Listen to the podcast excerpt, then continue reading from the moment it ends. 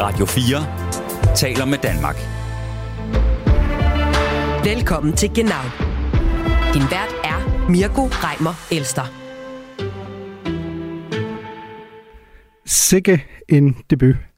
Det her er min øh, første udsendelse som øh, vært på Genau, øh, og hvad kunne være mere oplagt end at starte på et program om Tyskland, efter Tyskland er røget ud ved endnu en VM-slutrunde. Jeg har selvfølgelig overvejet at sende mit tyske pas retur til ambassaden her i København, men det har jeg dog øh, opgivet. Til gengæld har jeg tænkt, geteiltes Leid is halbes Leid, som man siger på tysk. Så jeg har ringet til nogle af mine øh, landsmænd nede i Tyskland for at høre deres tanker omkring det her tidlige exit. Jeg har blandt andet talt med Heinrich Meyer Drey fra Marburg, og så har jeg talt med en dame på en tankstation i Tübingen, der viste sig at være ikke særlig snaksalig. Ich kann es gar nicht glauben, dass Sie mir diese Frage stellen. Til Tübingen Henge, grüß Gott. Grüß Gott, Reimer Elster, mein Name vom dänischen Radiosender 4. Ich wollte einmal äh, Ihre Reaktion hören zum Ausscheiden der deutschen Nationalmannschaft bei der WM im Katar. Kein Kommentar. Tschüss. Ja, ingen kommentar fra damen øh, på tankstation i Tübingen. Heinrich Meyer Drey til gengæld kommer vi til at høre meget mere om her i udsendelsen, hvor han blandt andet kommer med sit bud på, hvad der er gået galt ved den her katastrofe. Du lytter til Genau på Radio 4. Nå, schöne Scheiße, som man øh, siger på øh, tysk. Det her program er optaget mandag aften, og få timer efter programmet blev optaget, der valgte man altså at fyre direktøren i det tyske fodboldforbund, Oliver Bierhoff. Det var der meget, der tydede på, som vi også er inde på i programmet vil ske, men Oliver Bierhoff kunne jo måske bare lige have gjort det, inden vi optog programmet. Det valgte han ikke at gøre, og det betyder altså, at programmet er optaget kort tid før Oliver Bierhoff blev fortid i DFB. Tilbage til Genau. Du lytter til Radio 4. Jeg har også gode folk i øh, studiet. Velkommen til dig, Gisle Thorsen, fodboldjournalist i flere årtier, nu på Mediano. Og øh, du har jo fulgt øh, tysk fodbold lige siden det var Carsten Ramelow, Oliver Kahn, øh, Miroslav Klose og andre, der boldrede sig på det øh, landshold. Så lad mig starte med at stille dig det helt oplagte spørgsmål. Hvad gik der galt, Gisle? Uha, hvor lang tid har vi? Vi har jo kun en time, ikke?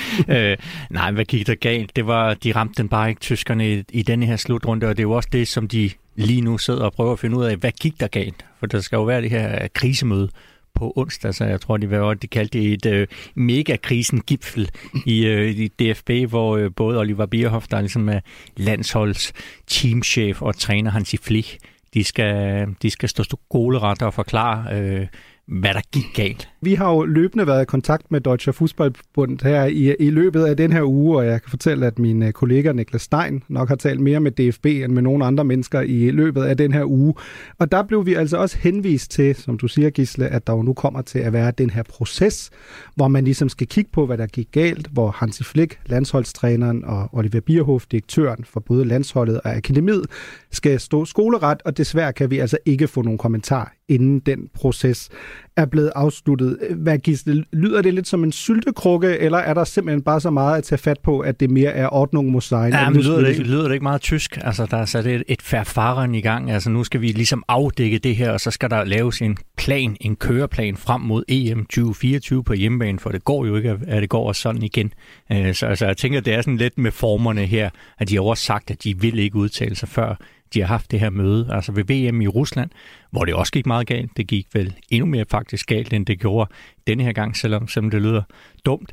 Øh, de kom som forsvarende verdensmester mm. og blamerede sig. Jamen, der, der brugte de jo en, en måneds tid på at analysere, hvad gik der galt, og så blev det så fremlagt på et uh, presmøde. Denne her gang, der er, der er knivene slippet lidt mere. Ja, det må man sige, og der er jo rigeligt at tage fat på. Lad os uh, høre, hvad en af de uh, tilfældige tyskere, jeg har talt med, uh, siger. Det er Mehmet, der arbejder hos en bager i Wiesbaden, Werners Backstube, og ham spurgte jeg blandt andet til, hvad er Hansi Flicks rolle i alt det her? Muss, muss Hansi Flick weg oder liegt's nicht am Trainer? Nein, ist auch Spieler auch. Gibt es keine rote Spieler zurzeit. Ja, altså Mehmet her, han siger jo, øh, han peger ikke så meget på, på Hansi Flick egentlig. Ikke? Han siger, at der er også noget med, med spillerne her. Men så har jeg jo så også talt med Heinrich Meyer Drej, en herlig type, øh, en pensioneret slagter fra Marburg. Og han, øh, han er jo måske lidt enig, men peger sig også i en lidt anden retning. jetzt steht auch die Trainerfrage hier in der Diskussion, gell? Äh, was werden soll. Also ich meine nur, man sollte, man sollte trotzdem noch dem Trainer die Chance geben, bis zur EM weiterzumachen, um sich äh, rehabilitieren zu können.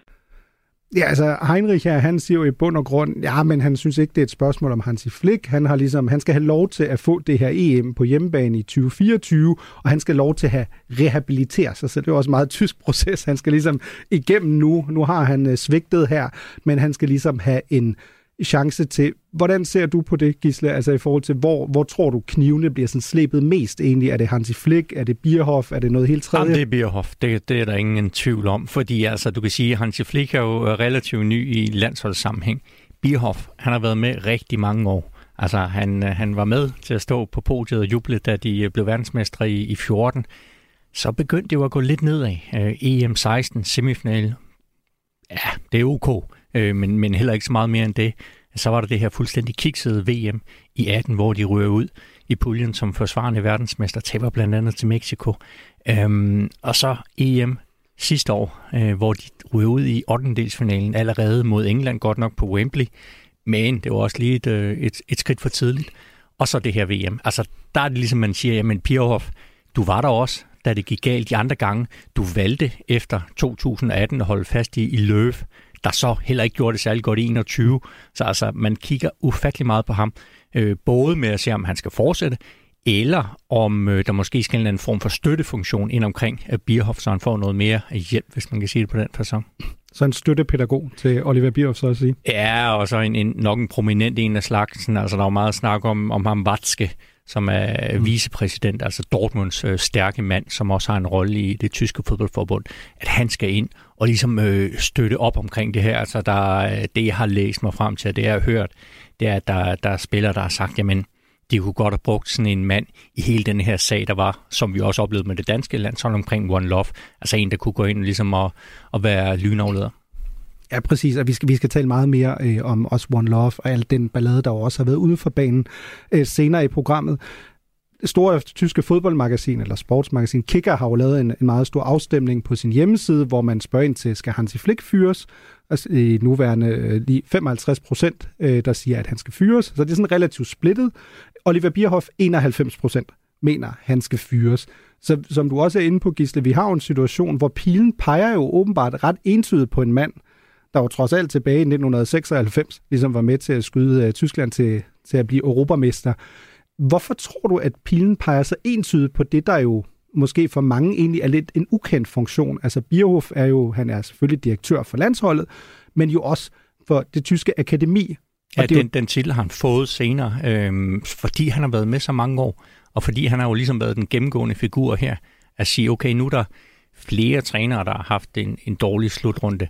Men altså, den gennemgående figur, det er jo, det er jo Oliver Bierhoff. Øhm, som, så altså, det er jo der, det også peger, fordi han sidder med et stort ansvarsområde. Det kan godt være, at han ikke er sådan, lige så fremtrædende som træneren, men han har jo en, en meget, meget vigtig funktion i øh, tysk fodbold. Og når det ikke går godt for tysk fodbold, så skal man jo finde en søndbuk. Og så peger man jo på, på ham. Øh, og det er jo meget naturligt. Jeg ved ikke, om, om det er rigtigt, men jeg forstår godt øh, mekanismerne. Men så lad os tale om nogle af de mekanismer, fordi nu har vi talt lidt om både selvfølgelig øh, landstrænerens rolle. Han virker jo til at være relativt fredet endnu, Hansi Flick, både fordi, som du siger, han har ikke været der i så lang tid. Han har jo også relativt meget kredit i banken, både i forhold til den præsentation, han leverede som træner for Bayern München. Og så er der en ting, som øh, Watzke, som den her Dortmund-mand, han har jo ikke det bedste forhold til en kandidat, der godt kunne blive det. Altså Thomas Tuchel vil der jo nogen, mm. der nok vil pege på og sige, men lad os tage ham. Han, han, er, han, er, han er en af vores egne. Han har, han har gjort det godt. Han er en dygtig træner, men ham og Vatske fra Dortmund-tiden, der, der er stadig noget der. Øh, og det er jo Hansi Flicks held, kan man sige. Jo, og så hvis vi lige skal tage den, altså, så er der jo selvfølgelig også, øh, kan man sige, K-spørgsmålet, ikke? Jürgen Klopp, øh, som selvfølgelig altid kommer på alles læber i det øjeblik, det går dårligt for landsholdet, som jo meget hurtigt har været ude og sige, jamen jeg har en kontrakt i Liverpool til 2026, jeg har ikke tænkt mig at rykke over. Men hvis vi nu skal blive ved forhenværende landstræner, Handler det her måske sådan lidt om, hvad Richard Møller Nielsen eller Ricardo sagde, we must screw down our expectations? Altså er det mere et spørgsmål om, at forventningen til tyskerne måske simpelthen efterhånden er for stor i forhold til, hvad man reelt kan levere? Det kan jo godt være en del af det, at man er blevet lidt en, et offer for sin egen succes med, med verdensmesterskaber, med Europa-mesterskaber, at, at Tyskland altid har været øh, blandt de 3, 4, 5 største fodboldlande i verden. De har altid været der ved slutrunderne her. Vi har været vant til, at tyskerne de var der altid, når det hele det skulle afgøres. Der er de ikke lige nu, øhm, og, og det gør selvfølgelig ondt, også fordi landet er så stort. Det er jo et stort land, øh, både fodboldmæssigt, men, men også sådan, fylder altså meget i Europa, også geografisk. Så, så de ligger jo der og har den der fornemmelse af at sige, men vi, vi skal jo egentlig være de bedste, i hvert fald i Europa, og så må vi kæmpe med de der brasilianere og argentiner, når vi når til VM, at der er Tyskland ikke lige nu, øh, og det, det giver jo selvfølgelig anledning til selvrentagelse, og også det her pegen fingre, som jeg også tror er sådan meget i tidsånden, øh, som der er, og det er jo ikke kun i Tyskland, det her med at sige, når der er noget, der går galt, så skal der findes en forklaring, og så skal der handles. Mm. Lad os tale om en, en, en anden del af det her, som vi ikke har talt så meget om endnu, nemlig spillerne. Øh, og lad os starte med igen at høre lidt fra vores ven Heinrich Meyer Drey, den her pensionerede slagter fra, fra Marburg, fordi han har nemlig også en holdning til selve det materiale, som Hansi Flick og Oliver Bierhoff skulle arbejde med. Ja, weil ich so enttäuscht bin. Wir haben, wir haben sieben Bayern-Spieler drin, die alle Millionäre sind. Wir haben Spieler von Real Madrid, von Man City, von Chelsea und wir haben eine Weltauswahl auf dem Platz stehen und lassen uns einlullen. Das ist eine Schande für den deutschen Fußball. Jamen Heinrich siger jo her i Bordeaux, siger, hør nu her, vi har et verdensklassehold, en Weltauswahl, vi har syv spillere fra Bayern München, vi har spillere, der spiller i Real Madrid, Manchester City, Chelsea, og så leverer vi sådan en præstation. Det er en skændsel for tysk fodbold. Hvad, hvad siger du til, Gisle Thorsen? Ja, men jeg forstår godt, hvad han siger. Det bliver måske bare lidt hårdt skåret op, fordi altså, man kan jo sige, de har jo også en, en angriber fra Werder Bremen, som de var nødt til at titere, altså en Niklas Fylkrog, som er for et år siden løb rundt og spillede i anden Bundesliga øh, for debut kort før VM-slutrunden i en testkamp mod Oman, hvor de vinder 1-0. Han scorer 29 år. Altså, det er jo også en lidt af fortællingen at sige, at Tyskland er nødt til at ty til Niklas Fylkrog, som de færreste uden for Tysklands grænser har hørt om, tænker jeg, øh, når de står i en, en VM-slutrunde. Han gjorde det faktisk glimrende, men det er jo også et billede på de problemer, som Tyskland også har. Ja, de har et godt hold, men jeg kan altså også godt se nogle pladser, hvor de ikke er så gode.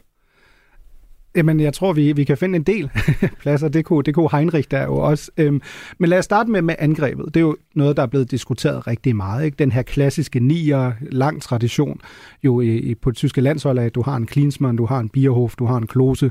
Rudi Føller. Rudi Føller, ikke?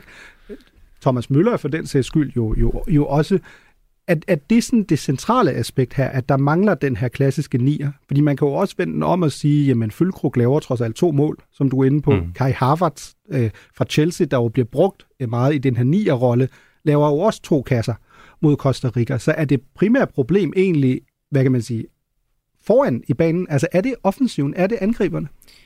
Det er jo selvfølgelig et problem, men jeg tror også, at man, det er jo, en VM-slutrunde øh, kan jo være meget kort, som vi også så med tyskerne, kun tre kampe. Altså hvis vi øh, forestiller os, at de havde vundet den her kamp mod Japan, øh, som de burde, hvis man så på alle de her såkaldte underliggende parametre, altså hvor man ser, mm. hvem er det, der har skabt flest chancer, hvor store har de chancer været.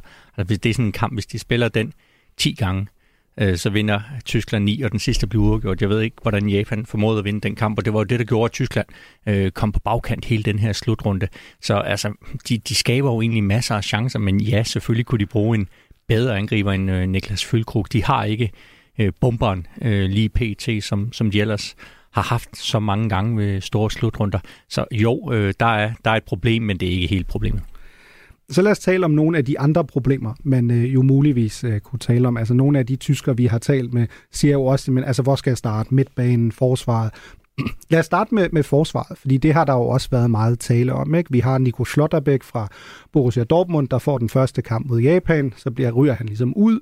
Vi har øh, Niklas Zyle, der jo er Rafael van der Vaart, den tidligere Hamburg-spiller, jo øh, bliver betegnet som øh, det tyske svar på Harry Maguire, øh, som jo mildest talt i den her sammenhæng ikke er et kompliment. øh, og man, jeg tror, man ikke fornærmer øh, Niklas Syle, hvis man siger, at han i hvert fald ser tung ud på en bane. Mm. Det er ikke nødvendigvis, fordi han er det, men han ser tung ud, især når han løber rundt på sådan en højre bak. Mm. Og så er kritikken vel også, hvor er Mats Hummels, altså hvor er de her mere etablerede kræfter? Hvad siger du til den kritik, at problemet måske egentlig ligger længere ned i tyskernes opstilling, at det måske mere er et problem i forhold til forsvaret end selve angrebet? Jo, men der, der er også noget der, og denne her Hummels er jo interessant, altså, og det er jo også et, et kæmpe tema i Tyskland, øh, at, at Mats Hummels han blev fravalgt. Altså Hummels er jo en type, øh, der siger sin mening, det har vi oplevet både i Dortmund og på det tyske landshold. Han har faktisk øh, været, været ganske god i den her sæson på, på sit klubhold, så han var jo en spiller, man siger, okay, men der vil, det vil give mening at tage ham med. Det blev han så ikke, og når han så ikke kommer med, og de flopper, så vil man selvfølgelig øh, dreje hovedet mod træneren og sige, hvorfor tog du ikke Hummels med? Fordi nogle af de øh, spillere, som du nævner, altså Slotterbeck, han er jo en, jeg kan egentlig godt lide ham som forsvarsspiller, men der er jo bare det der med, der er bare en fejl i ham i hver eneste kamp. Det er lidt den fornemmelse, mm. du sidder med. Øh, Syle, som, ja, han kan godt se lidt tung. Jeg tror faktisk, han, han, øh, han er en bedre spiller, end han ser ud. Øh, lad mig sige det på, på den façon, men, men de mangler jo noget stål dernede. Altså, de mangler jo en, øh, en Jürgen Kohler, hvis vi kan, hvis vi kan gå så langt tilbage. Jo, det, det kan du helt klart sige. Noget andet, jeg har tænkt meget over, er, at det, som tyskerne jo også er begyndt at diskutere, de T-frakke, mm. Torvart. Mm. Ikke? Vi havde den store diskussion, dengang Tyskland skulle afholde VM på hjemmebane 2006. Forventningen var, at Oliver Kahn skulle stå endnu en gang efter den gigantpræsentation, især under VM i 2002. Og så går Jürgen Klinsmann ud og siger, nej, jeg har en 1A-målmand og en 1B, og det er faktisk Lehmann, der bliver et A-målmand. Hmm. Det tror jeg for mig personligt har været det mest traumatiserende oplevelse med tysk fodbold faktisk, fordi jeg var kæmpestor Oliver Kahn-fan. Men jeg sad jo efter slutrunden i 2006 tilbage og tænkte, jamen han havde jo ret, Klinsmann. Lehmann leverede jo, og han hmm. var jo åbenlyst, for at bruge sådan et lidt nymoderne ord, han var jo en mere moderne målmand, end Oliver Kahn var.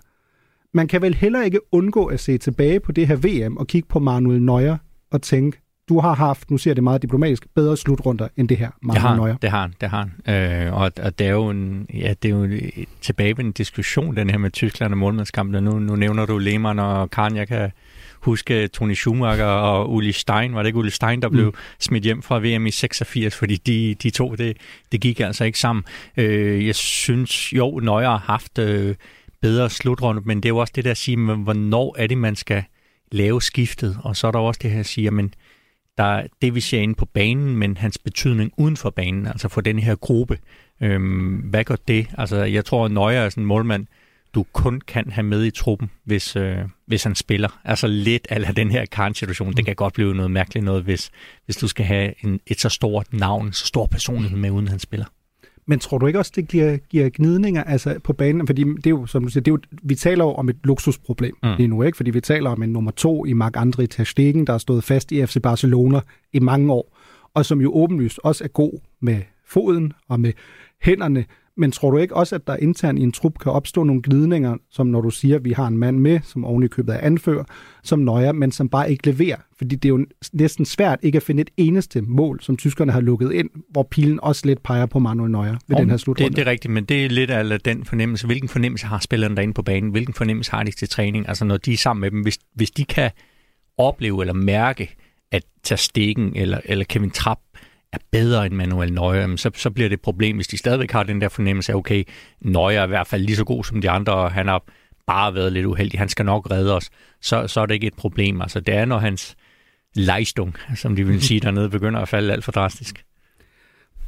Lad os, lad os tage en sidste en her, og det er, at øh, jeg bemærkede, at din øh, kollega Carsten Krog, øh, også fra Mediano, skrev på Twitter, at øh, han mener, at øh, Tyskland spillede en dårlig halvleg mod Japan, og derfor er de ude af VM, og at det, det tyske hold var et hold, der havde en legitim chance for at vinde det hele, altså blive verdensmestre.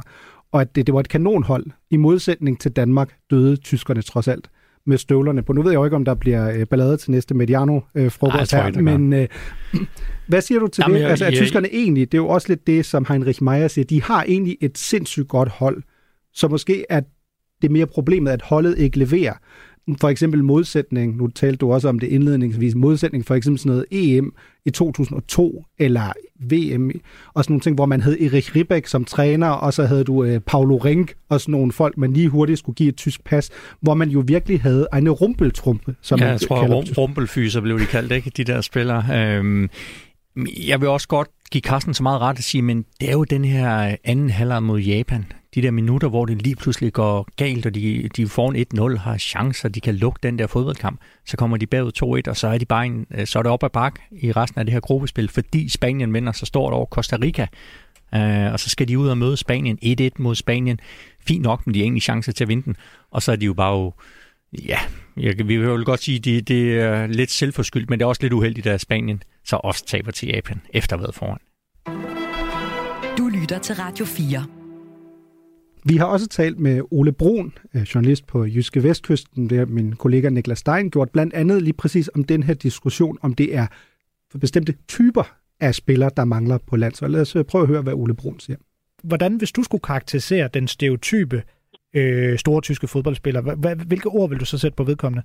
Jeg synes, det er svært at gøre det nu. Altså, det var ikke så svært at gøre det, da jeg begyndte at følge tysk fodbold for mange år siden. For det, der var det sådan nogen som Hans Peter Briegel og Guido Buchwald og sådan nogen. Nogen, der simpelthen bare levede på fysik og fysik og ikke anden fysik. Men, men det er jo ligesom om, at efter de havde øh, fiasko i, i, til helt tilbage i 2000, og de havde fiasko i 2004. Nu havde de så vandt de godt nok sølvligt ved VM i 2002, men det var stadigvæk et, et noget på at landsholdet at se på. Men så var det ligesom om, så skiftede de hest i, i, i tysk fodbold.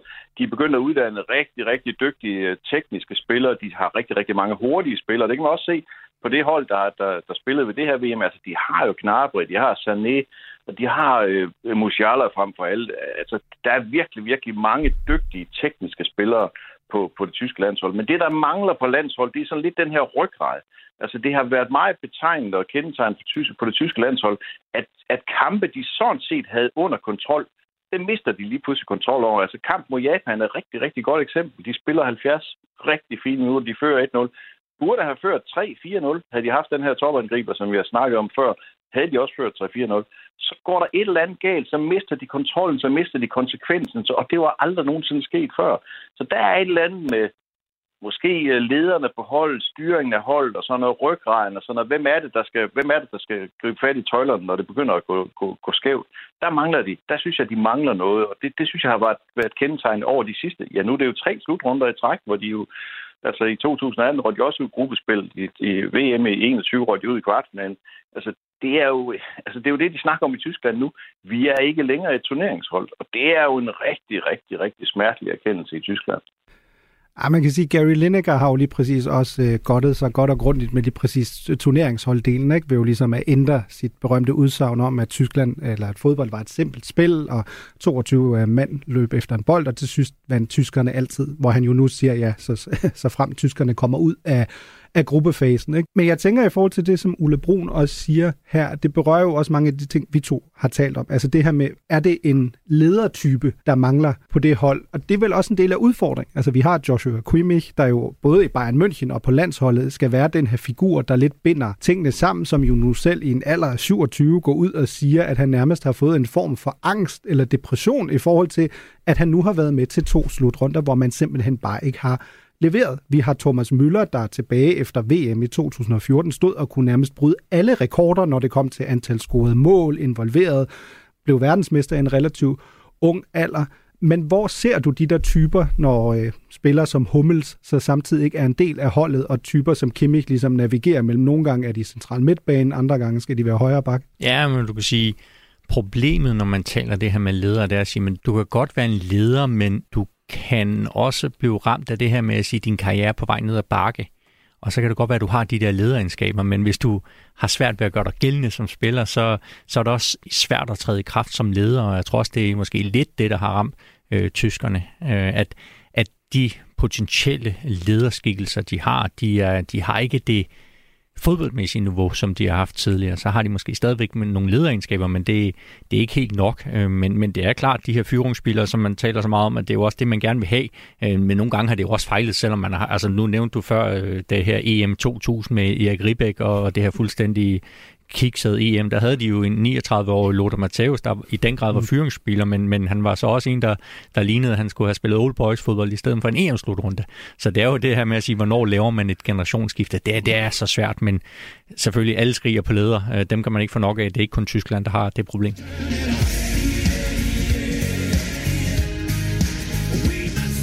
Ja, altså jeg har jo min, min egen lille hjemmebrygget teori her, og det er, at hvis du øh, som Tyskland vælger en Nickelback-sang som øh, målsang, som jo, øh, vil jeg mene med rette, at The Guardian er blevet, kald, er blevet kåret som den dårligste målsang blandt alle de 40 udvalgte, at der vil jeg næsten citere The Guardian, som så fint skriver, Det er svært at forestille sig et kontor i Tyskland, hvor nogen sagde følgende, jeg ved, hvad vi har brug for som målsang ved VM i 2022. En 10 år gammel sang fra det her kanadiske rockband, som alle hedder, men åbenbart er det det, der er sket.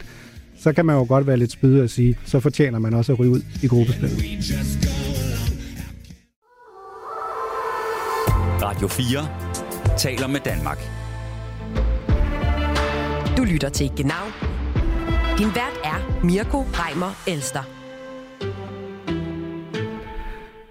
Velkommen tilbage til Genau. Her i programmets anden del kommer vi til at tale om øh, meget af det, der er foregået uden for banen i forhold til katastrofen, altså det tyske VM-exit. Jeg har stadig Gisle Thorsen med mig i studiet, mangeårig fodboldjournalist, nu på Mediano, og her i programmets anden del har jeg også fået selskab af Sune Bang, kommunikationsrådgiver.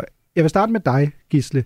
Da du så den her jo nu allerede meget berømte tyske protest inden den første kamp mod Japan, spillerne går på banen, og til det officielle holdbillede holder de alle sammen hånden for munden, underforstået. Der er en diskussion her, som FIFA helst ikke vil have, vi rejser. Hvad tænkte du, da du så det billede? Jeg synes, det var elegant. Jeg synes, det var godt lavet. Og, og, og jeg tænkte, ah, bare det dog var Danmark, der havde gjort det der. Så jeg, jeg synes, det var en, øh, en god måde at formidle en øh, kritik på. Hvad siger du, Sune, som sådan kommunikationsmand også? Altså gik det rent ind? Var det god kommunikation? 100 procent. Altså det var jo en, øh, en, en, en, en reaktion, de kunne lave sådan ret spontant. Øh, det, det var helt tydeligt, at de havde aftalt det, de kiggede lige rundt på hinanden, og så gjorde de det. Øh, i, i, og det var jo, altså, det, det de jo faktisk bringer med ind i det her, det er jo he, hele det for, øh, forløb, der har været op til, i forhold til, at de ikke, hvad de ikke måtte. Og det var, det var måske det, jeg har været mest fokuseret på, det er, at Danmark ikke brugte sin højt besungne kreativitet til at finde nogle andre veje til at demonstrere som vi ligesom havde aftalt, at vi ville gøre, når vi kom derned. Du siger simpelthen, at tyskerne af alle har været kreative ja, i den her sammenhæng? tyskerne har været mere kreative, end vi har, desværre. Altså, det, er jo, det har jo kun været i store træk øh, Iran og Tyskland, øh, som har markeret, øh, og som man har lagt mærke til. Og her, det her, det er så en øh, om muligt lidt gratis måde at gøre det på, fordi der er jo ikke nogen repræsalier på den måde, men, øh, men langt større respekt. Ja, og de havde jo også, det var så før slutrunden i en, i en, i en kamp, der ligger et, et stykke tilbage, men, men de her, hvor de havde deres uh, sorte trøjer, de havde mm. malet med hvide bogstaver, hvor der stod Human Rights. Mm. Altså det var jo også et, et meget, meget klart signal, igen, hvor det danske landshold uh, gjorde det lidt mere stilfærdigt. Stilfærdigt er et meget diplomatisk udtryk her.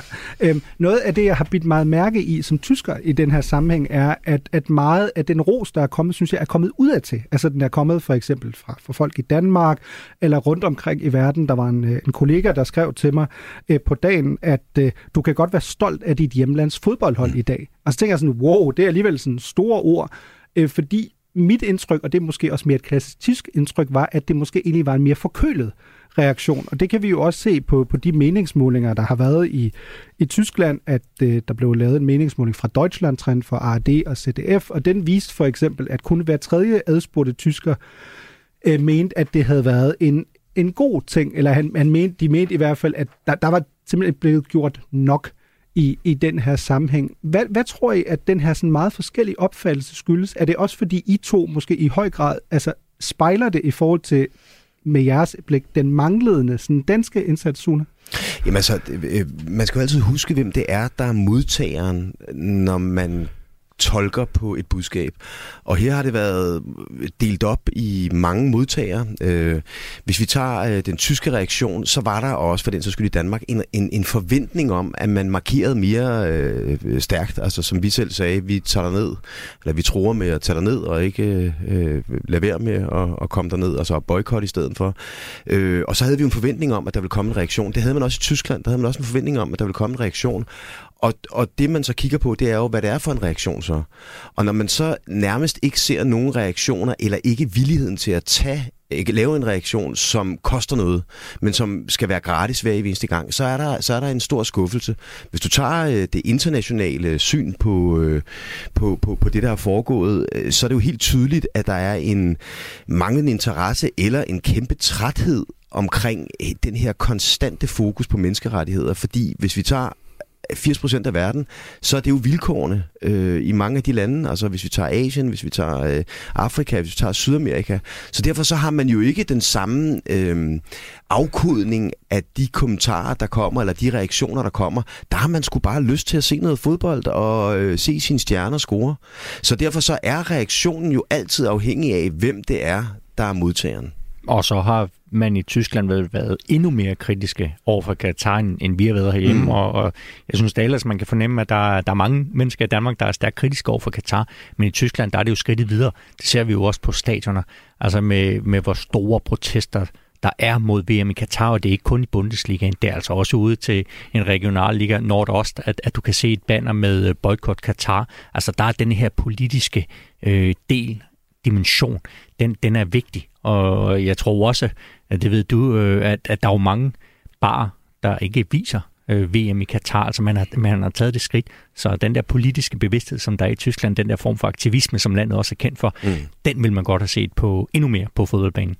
Jo, og det er jo meget interessant, du nævner det, ikke? fordi Tobias Escher, en af Tysklands mest fremtrædende sådan, taktiske analytikere, havde en meget god pointe i dag, synes jeg, hvor han siger, at det lige præcis den der diskussion om at boykotte, som jeg også kan genkende fra nogle af de samtaler, jeg havde med de her tilfældige tyskere, som sagde, at nu er vi helt færdige med, med at se resten af slutrunden. Mm. Den er jo ikke udbredt andre steder i verden, hvis vi ser på seertal. Ikke? Vi kan godt se for eksempel i Tyskland, at der er relativt set mindre, men det er jo ikke fordi den her begejstring, eller forhåbet boykot, som der har været i, i vores del af verden, har været sindssygt udpræget. Men man fokuserer på noget andet her, også i forhold til det, du siger, Gisle. Er det også fordi, man har lidt større forventninger til et land som Tyskland, når det kommer til det her, i forhold til at skulle markere sig, end man for eksempel vil have med andre lande? Eller tror du ikke, at sådan, tyskerne skal gå fremad? Jeg tænker sådan helt konkret på, at i det tyske satiriske show, Heute Show, siger verden meget interessant på et tidspunkt. Jamen, så kan vi ikke lave andet end sådan forkølet, at vi holder hænderne for en mund Prøv at tage danskerne, siger han så som eksempel. Prøv at tage danskerne, de overvejer jo at træde ud af FIFA. Hvorfor kan vi ikke tale med dem? Mm. Ja, men jeg tror også, at den her træde ud af FIFA, der vil danskerne sige, at den, øh, den var lidt fejltolket. Det var ikke helt det, som, mm. øh, som den vrede formand han mente. Men jeg tror, at de her forventninger, der er til Tyskland, det, det ligger jo også lidt i den politiske kultur, der er i Tyskland.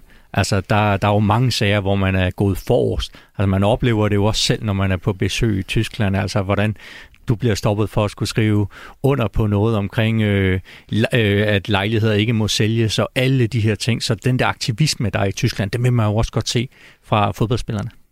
Hvad, hvad siger du? Ser du skeptisk ud? Altså, Danmark har været kendt for på den politiske scene at, øh, at mene rigtig meget omkring menneskerettigheder i alle mulige forskellige sammenhæng. Øh, og derfor var der også en kæmpe forventning om, at vi i Danmark faktisk ville stå ved det. Øh, vi har et slogan, som, som viser, at det er et øh, værdibaseret øh, øh, landshold, vi har. Et land, vi har. Hele vores sportsmodel går på en balance og holistisk sportsfolk. Øh, hvad hedder det, øh, vores, vores ledere øh, i, i vores land er ekstremt værdibaseret og langt, langt fremme foran mange andre lande. Øh, vi, vi, vi puncher above weight, øh, hvis vi snakker om det i forhold til, hvor få vi er. Øh, hvis vi nu bare tager inden for OL, altså vi, vi vinder 11 medaljer sidste gang, og, og, og hvis vi, vi er en tusinddel af verdens befolkning. Altså vi, vi, vi, vi gør det hele tiden bedre end mange andre, fordi vi netop er værdibaseret. Og det er også derfor, vi har det her, vi har næsten kaldt det identitetsfald, som vi oplever i øjeblikket som land, at, at, at vi går hjem og taber, øh, og samtidig så taber vi også med hensyn til menneskerettigheder. Hvis vi havde, hvis vi havde markeret tydeligere, øh, og, og derfor er det også meget interessant at se, hvad der sker nu fremadrettet, FIFA, ikke FIFA, øh, reaktioner øh, osv. Øh, hvis, hvis vi havde markeret tydeligere, så havde vi jo vundet VM. Så derfor så, så, så, havde vi ikke, så havde det ikke været så vigtigt, hvad vi gjorde på banen. Og nu, nu har man et eller andet sted taget den position, man har bygget op igennem relativt mange år. Det startede faktisk med Kasper Schmeichels tale til Sportsgala øh, for en del år siden, hvor han sagde, venner, vi bliver nødt til at stå sammen.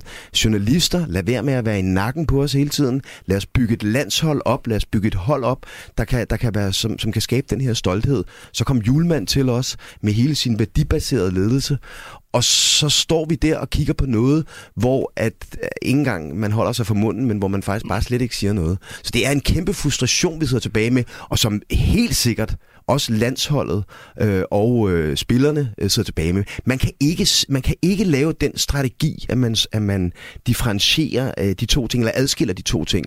Det her, det er mennesker, der lever værdibaseret i dagligdagen, og som får at vide, hvor vigtigt det her er. Så kan man ikke pludselig bede dem om at lade være med øh, værdibaseret. Så man kan sige, at den der gamle traver om, at man skal holde sport og, og politik adskilt, den, øh, den kan jeg fornemme på dig, den, den er død. Hvis det er ligesom nogensinde... med forretning. Det er ligesom med forretning. I gamle dage var det sådan, tjene så mange penge som overhovedet muligt, så er du den største erhvervsleder, der overhovedet findes. Og, og for den så skyld også træner. Vej dem offentligt, og tæsk dem, og dop dem, og hvad det nu ellers er, så bliver du hyldet hele vejen op på, på skammen. Sådan er det ikke længere. Vi bliver nødt til at skabe hele mennesker, og her der står vi som meget halve mennesker tilbage. Altså, sport og politik har jo aldrig været adskilt. Altså, vi ser jo, hvordan det her VM det bliver brugt politisk. Og mm. det var også derfor, at sige, men så skal vi jo også, kan man sige, dem, der mener noget andet, også agere politisk og at sige, okay, så er vi nødt til at gå med ind på den banehalvdel og spille spillet. Og der, der, der kan man så sige en ting, som jeg tænkte lidt over i, i de senere dage. Øh, faktisk var Venjar ude og sige noget omkring det også, bare med, måske med en lidt anden point, end jeg har. Det er, at når, vi, når, når vores styrke, hvor, hvor, hvor, vores samfundshår i virkeligheden øh, er det værdibaserede og det fællesskabsorienterede, vi har jo ikke særlig mange verdensstjerner på vores hold, så bliver vi nødt til at være fælles omkring det. Når man så fratager muligheden for at være fælles, og man bliver i øvrigt bedt om hele tiden at forholde sig til kritik og alle de her ting her, så mister vi jo virkelig vores stærkeste våben. Så der burde, der burde man, jeg tror man burde have lagt en anden strategi. Men hvis vi, hvis vi for eksempel kigger på det her, nu henviser du til Arsene Wenger, mange mm. træner, træner i Arsenal her, men er det ikke også en situation, hvor noget af det, vi taler om her, også bliver en form for efterrationalisering. Og det er sådan lidt nemt at sige bagefter, fordi vi ender i en situation, hvor piner over mit dansk-tyske hjerte her, men vi taler jo om VM's to store skuffelser. Vi taler om tyskerne, der skuffer i forhold til, at de går videre, og vi taler om danskerne, der også skuffer spillemæssigt, Belgien, tror jeg godt, man kan ja. sige. Ja, Belgien lige præcis, dem kan vi også lige tage med. Men hvor pointen nu også bliver, at det er endnu nemmere at sige, hvorfor kunne Simon Kær, hvorfor kunne Manuel Neuer ikke bare tage det gule kort? Fordi som du er inde på, Sun, så havde vi jo vundet. Nej, men der burde vi have taget, altså det, for det første var, var kan man sige, pres, eller kommunikationen omkring det her meget, meget dårligt, fordi vi hørte alle sammen, du får et gult kort og så videre, så sidder vi alle sammen tilbage og tænker, helt ærligt, altså tag det gule kort, send en anden spiller ind, tag en udskiftning på det. Altså gør et eller andet, sådan, så man får det gule. Så viste det sig faktisk, at der var mange andre repressalie risici i forbindelse med det her. Så kan jeg godt forstå, at man siger, nu er vi i gang med at udlægge hele vores hold på det her. Men så bør man jo finde en kreativ vej til stadigvæk at fortælle sin holdning. Det er, undskyld mig, politikere meget bedre til. Og der burde man fra baglandet faktisk have have, have, have, have set, at du ikke kan sortere de her to ting, som du er inde på, Gisle, i forhold til det andet. Og så burde man, så burde man have lagt en anden plan, hvor at vi kommer tilbage med armene op over hovedet, nærmest uanset hvordan vi har spillet. Men apropos politikere, vi øh, har faktisk talt med en, øh, Niklas Stein, min kollega har talt med Rasmus Andresen, der er medlem af Europaparlamentet for De Grønne, blandt andet om den her diskussion om, hvorvidt gjorde tyskerne nok i forhold til at markere deres protest eller ej. Lad os høre, hvad Rasmus Andresen siger. Jeg synes, det var meget godt, øh, at det var det, de gjorde. Jeg var bare lidt øhm, skuffet over, at de ikke har markeret sig særlig meget i den debat før. Fodboldforbundene, ikke spillerne, men fodboldforbundene er gået alt for meget på kompromis, og det er i hvert fald noget, de burde have risikeret at blive straffet for. Men øhm, det er da trods alt godt, at øh, spillerne er kommet med et meget småt, men trods alt meget vigtigt tegn i forhold til den øh, menneskerettighedssituation og politik, vi oplever med Katar. Så du synes, at øh, Manuel Neuer, den tyske målmand og anfører, han, han burde have taget det her One Love armbånd på, uanset, selvom, selvom der vil komme en eller anden form for konsekvens? Jo, og ikke bare ham, men også alle de andre europæiske øh, landshold, som øh, har haft lignende planer. Det var jo ikke bare en tysk beslutning, men en beslutning flere forskellige landshold. Og, og, jeg, og jeg synes, de burde have stået ved. Og jeg synes også, at de store fodboldforbund og den tyske fodboldforbund er et meget godt eksempel, fordi de største fodboldforbund i verden øh, burde være meget mere kritiske over for FIFA, og også over for FIFAs præsident Infantino, og også true med, at øh, de nedlægger samarbejdet i forhold til den meget korrupte politik, han fører som, øh, som, som præsident for, for FIFA. Nå, men lad mig lige øh, kort forklare. Grunden til, at Rasmus Andresen her taler så udmærket dansk, er ikke fordi vi har sendt ham på sprogskole lige inden vi interviewede ham, men det er fordi, han er medlem af det danske mindretal i Sydslesvig, som jeg jo også kommer fra, så han har faktisk gået i danske institutioner det meste af sit liv og har taget dele af sin universitetsuddannelse i Danmark. Men lad os fokusere på noget af det, som, som Rasmus Andresen siger her, som jo er, også er vældig interessant. Han er selvfølgelig et medlem af de grønnes venstrefløj, og måske kan man også sige, at det er lidt frelst at kunne sidde i Europaparlamentet og så kritisere alle andre for, at de gør for lidt. Men det er jo igen meget modsigende, det I siger. Ikke? I siger, at det er en stærk markering. I havde ønsket jer, at danskerne havde gjort det samme. Og han siger i bund og grund, jamen det er jo alt, alt for lidt, og det kommer alt, alt for sent. Hmm, det viser nok også lidt om, øh, hvor fodbolden er, at, at når sådan en markering, øh, vi kan sidde og tale om den som stærk, det viser, at fodbolden har altså et, øh, et stykke vej at gå, og det er ikke verden skal komme nærmere fodbolden, det er fodbolden, der skal komme nærmere verden. Ja, ja, altså det synes jeg bestemt er en pointe, men så vil jeg stadigvæk påstå, at det ikke var forkert, det vi snakker om før, fordi det afhænger af hvem, der er modtageren. Og hvis du er en tysk modtager, så er det ikke godt nok. Hvis du er en dansk modtager, så er det langt federe, end det vi har gjort. Og hvis du er en saudiarabisk modtager, så synes du, det er alt for meget. Nu burde vi snart øh, tige stille.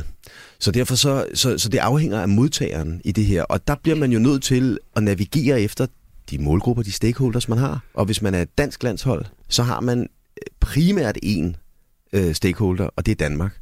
Og den kontrakt, der er blevet lavet gennem mange år mellem øh, landsholdet, en del af noget større, Altså øh, øh verdens bedste slogan, som jeg har kopieret i, jeg ved ikke hvor mange øh, eksem- eksemplarer til, øh, til min, mine kunder, hvor jeg prøver at sige det samme, men jeg kan sige det lige så fedt. Fordi det drejer sig om fællesskab, det drejer sig om, at vi skal stå sammen og alle de her forskellige ting. Og så en del af noget større.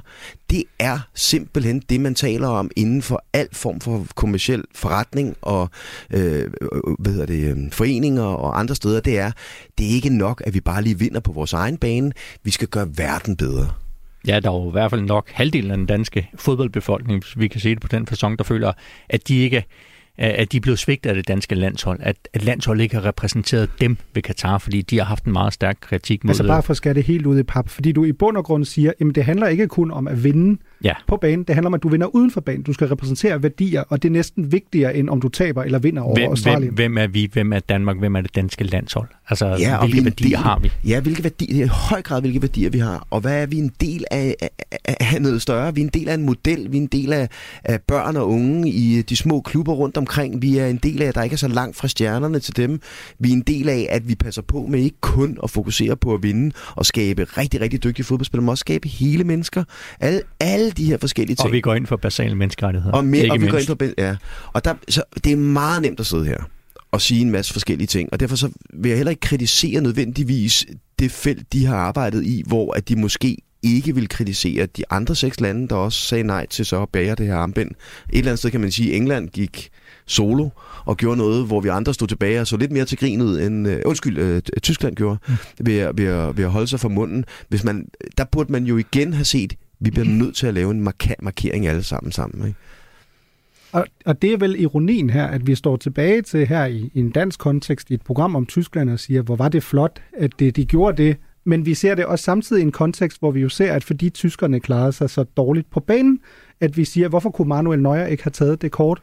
Fordi en del, eller den pointstraf, eller hvad det måtte være. Fordi en del af jeres pointe er vel egentlig også, at hvis det alligevel i Katar ikke nødvendigvis handler om at vinde VM, men at vinde værdikampen, så var Manuel Neuer jo blevet en held i det øjeblik, han må være blevet fået det gule kort, hvor tyskerne var blevet mm. spærret af banen. Og så mm. kunne man måske have i gang sat den her dominoeffekt, hvor Danmark, England, Frankrig ja. så kunne have sagt, hvis I gør det her mod Tyskland, så går I et skridt for langt. Eller hvad, Gisle? Jamen, der behøver heller ikke være et modsætningsforhold Nej. mellem at vinde en værdikamp og så vinde et, et fodbold ja. ja, lige netop altså at sige mm. det her med at sige, men det kan faktisk også øh, skabe noget, noget kraft Øh, og, og det er også derfor, jeg kan blive lidt træt af det her med al den her med kritik af, jamen det er fordi, at spillerne ikke kunne fokusere, der var for meget udenfor. Altså hele den der tanke om, at fodboldspillere kun kan fokusere på én ting.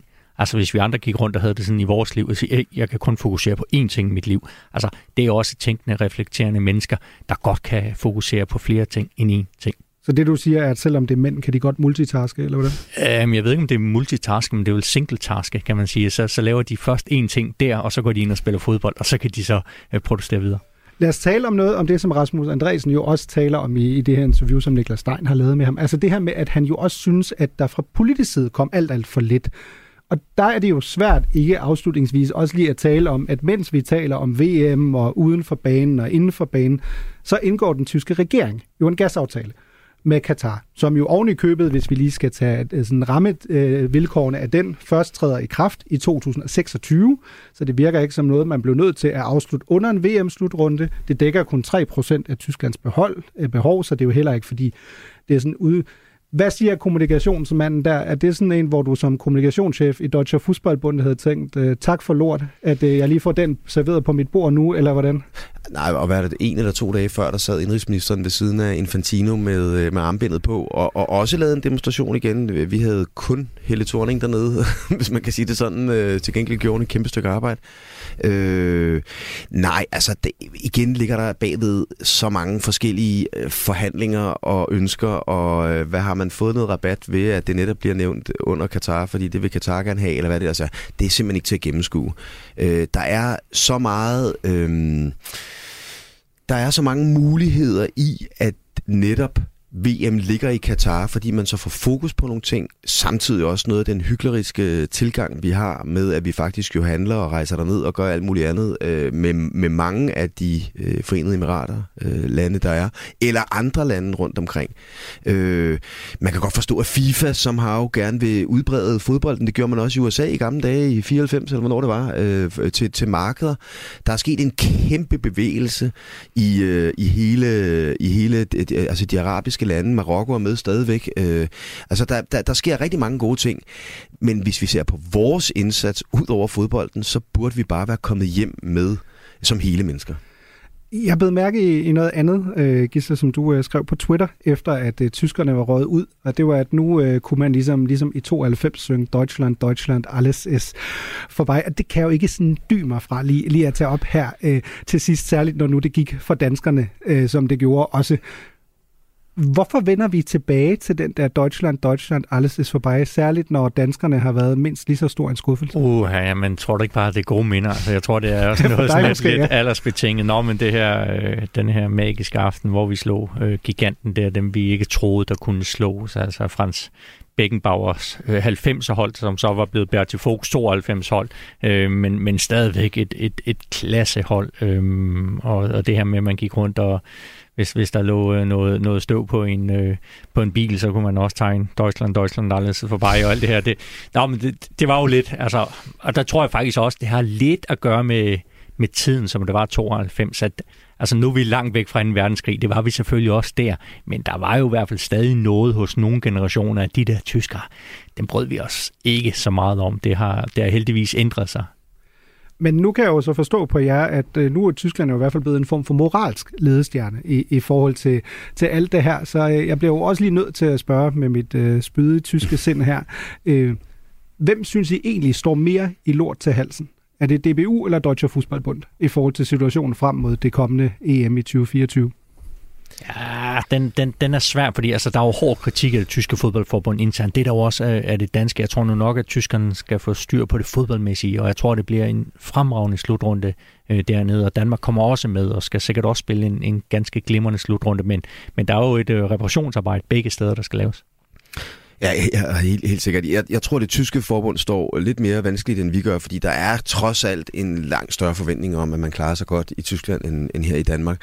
Men, men jeg har både et, en forhåbning og en forventning om, at både Julemand og DBU, som jo mildest talt har ændret sig igennem de senere år med ny kommunikationsdirektør og ny sportsdirektør osv., osv., formand, direktør og alt andet, at de har faktisk øh, anvist en retning for, for fremtiden, og der øh, tror jeg og håber på, at de ikke er færdige med at larme nu, når de er kommet hjem og ligesom sådan lidt bombshell fundet ud af, at de faktisk godt kan mene noget fortsat, fordi det er det er lim, altså det er årets leder, det er alt muligt, det er lim i vores samfund. Ellers er de øh, måske lige nok færdige med alarm. Det kan også blive konsekvensen. Ja, det tror jeg simpelthen ikke, men det er rigtigt, du har helt ret. Det kan, det kan godt være konsekvensen, for når man stikker snotten frem med hensyn til værdibaserede ting, så nytter det jo ikke noget, at når man skal walk the talk, at man så ikke gør det er vi simpelthen ude i her, at, at tyskerne måske har været, eller er en form for, for forbillede i forhold til, hvordan man skal gribe det an fremadrettet? Eller Jamen, hvordan? det, det synes jeg, de er på mange områder. Mm. Altså også det her med fanområdet, med, med den der massive øh, protest, der var mod Katar. Altså du har nogen, der tager stilling,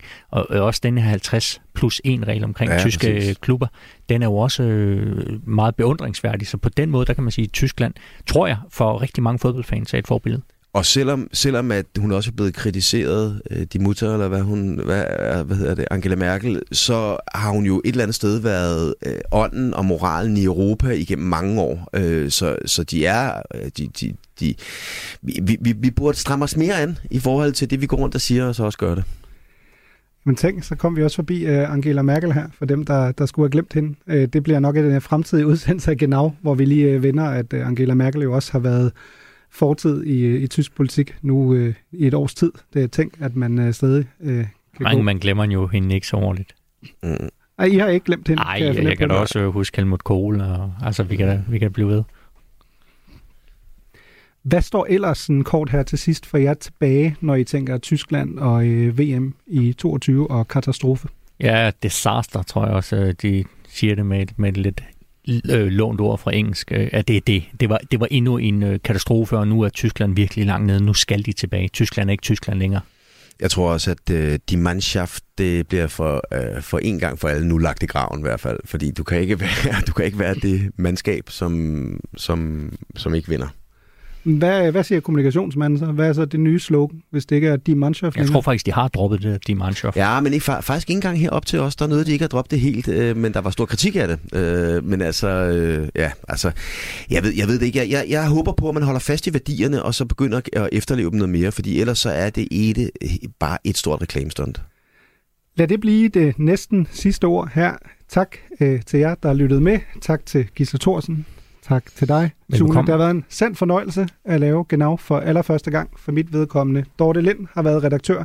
Niklas Danish Dynamite Dine har været med også. Auf Wiederhören.